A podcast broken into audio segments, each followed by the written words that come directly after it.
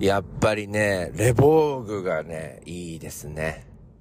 昨日ね、あの、出張で、えー、常磐自動車道を利用して行ってきたんですけど、あの、公用車に、えー、ノアがお目見えしたんですよ、今年度から。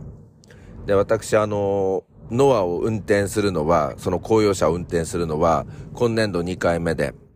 えー、一度はですね、確か、おみたまの方に、えー、行った時に一般道で乗ったことがあるんですよ。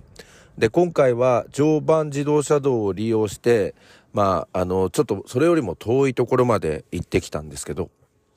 あの、結局ね、うーん、その出張が終わって、えー、帰りは自分の車で家に戻るじゃないですか。レボーグですよ。えー、最初に出た時にすぐ買った、あの、レボーグ。やっぱね、これにね、乗った瞬間にね、うわー乗り心地いいなっていう感じの、あれになったんですよね。あれって、あの、感想になったんですよ。あのね、ノアね、最初乗った時、広くていいなとか、あの、運転席から、あの、見える雰囲気っていうのが、あ、眺めいいなみたいな。なんか上から見下ろしている感じみたいな。だから乗りやすいなって思ったんですよ。で、まあ、実際乗りやすいし、楽ですよね。だからまあ、ファミリーカーとしてとか、たくさん人を乗せるという車としては、あの、ワゴン車みたいな感じでは、のはいいんじゃないかなと思ったんですけど、あの、よくね、うん、代行の運転手さんが私の車このレボーグを運転するときに、なんかいいですよね。この自分の運転している指示が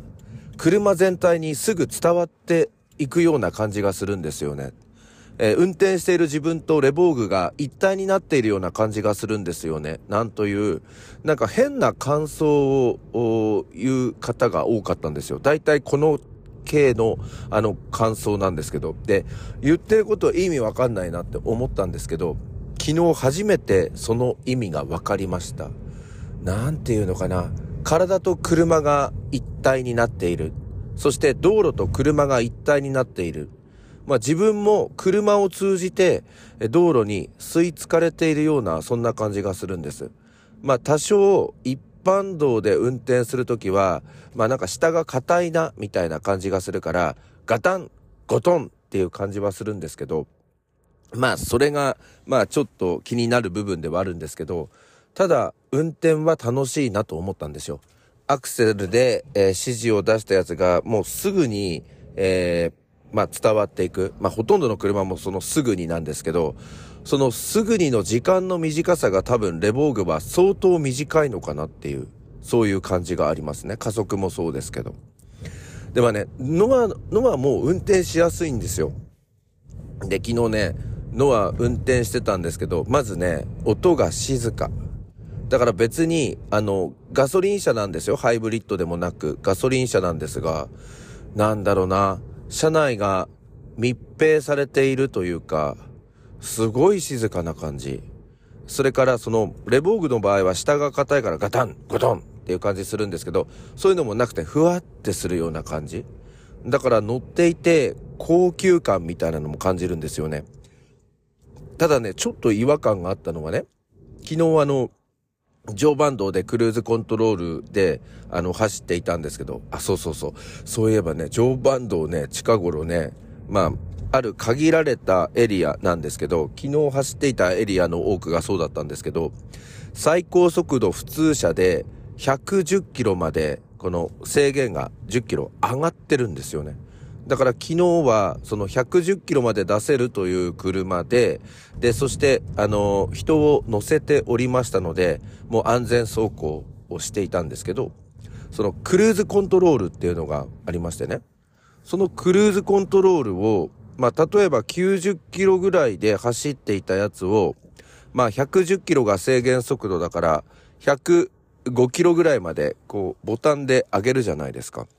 で、そうするとね、なんか、レボーグの時は、スーってこう、スピードが上がっていくような感じがあったんですけど、ノアの場合はね、あの、静かな感じで運転していたのに、急にそのクルーズコントロールで指示をすると、ーっていう、なんかターボ車よっていう音に変わって、すごい時間で、ブーブーって、あの、なっていくやつが、なんかちょっと、ガタンっていう風になるなって思ったんですよ。ボーンって。うん。だから、まあ、あの、他に乗っていた方が2人いるんですけど、なんかその瞬間に、時間たっぷりあるから、ゆっくり行こうって言われたんですが、これクルーズコントロールですからっていう、クルーズコントロールが頑張りすぎちゃってるんですからっていう、あの感じがありましたけどね。なんかそこがちょっと違和感だな。だから本当は持ってる力っていうのは、もっとこのノアはあるんだけど、通常平穏時にはもう安定走行、静かな走行をしていて、そして急に、えー、持てる力を発揮する、ボーンっていうタイムがあるんだなっていう感じがしましたね。まあ、あの、制限速度110キロの高速道路であるんですけれども、私こういう空間乗るのは2回目で、えー、1度目は第2透明で乗ったことがあるんですけどね、なんかね、その時もね、皆さん110キロだから110キロいっぱいいっぱいで運転していると思うじゃないですか。でもね、なんかそういうところの方がスピード出てないんですよ。昨日ね、真ん中の車線、なんか皆さん100キロぐらいで走ってんですよね。で、その第二透明の時もそうなんですけど、真ん中ぐらいの車線をだいたい100キロちょっとか100キロ手前ぐらいで走ってるんですよね。だから前に何かで読んだことあるんですけど、意外とその制限速度110キロにしても、まあ皆さん、全員が全員110キロいっぱいいっぱいまでスピードを出さないっていう習性があるみたいなのが本当だなと思いましたね。まあノアもすごくいいなって思いましたし、えー、昨日110キロのところを久々に走れてよかったなっていう感じがいたします。それでは始めてまいりましょう。朝の目覚めるラジオ。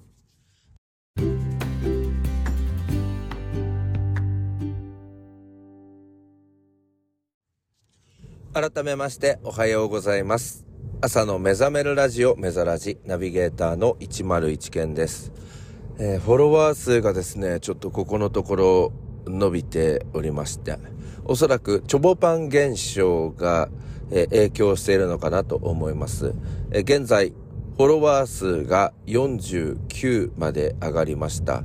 え、まだこの番組、あと聞いていてフォローしていない方、次フォローしていただくと50人目になりますので、ぜひ、切り板をゲットしていただきたいなと思います。よろしくお願いいたします。えー、これでやっと観光バス1台分の、えー、フォロワーさんが、えー、つくことになりました。メリコさん聞いていますか？ありがとうございます。まあ、あの、フォローしなくても、あの、通常聞いてくださっていますよっていう方が、おそらくですね、この Spotify 上のディバイス数見ると、130から140人ぐらいいるみたいで、まあ、本当はそういう方に、あの、フォローしていただけると大変嬉しいので、えこれからもよろしくお願いしますという感じですね。まあ、昨日高速道路110キロのエリアとか乗りました。それから、えー、ノアも運転しましたっていう話ですけど、まあ、うちの職場のね、あの、ジムの方がですね、すごいあの、起点が効く方、車に精通している方なので、やっぱりこういう出張行くときに、まあ、車の方をですね、まあ、ガソリンを入れておいてくれるとか、あとは、なんかあの、まあ、洗車しておいてくれるとか、なんかすごく気にかけてくれてるのも嬉しいし、あとやっぱり車好きの方だから、まあ、車内の至るところに、こう役立つシールみたいなの、それはまあ、あの、職場上必要最低限のものっていうことなんでしょうけれども、そういうあのシールなんかもあって、すごく乗りやすいんですよね、ここ数年。ありがとうございます。そしてこれからもよろしくお願いしますという感じです。えー、さて、えー、昨日ね、ちょっと嬉しいニュースがありましてね、すごいあの、ラジオネタになっちゃうんですけど、あの、私のこの番組ずっと聞いてくださってる方は、あの、ご存知かもしれませんが、私あの、伊集院光さんのファンなんですよ。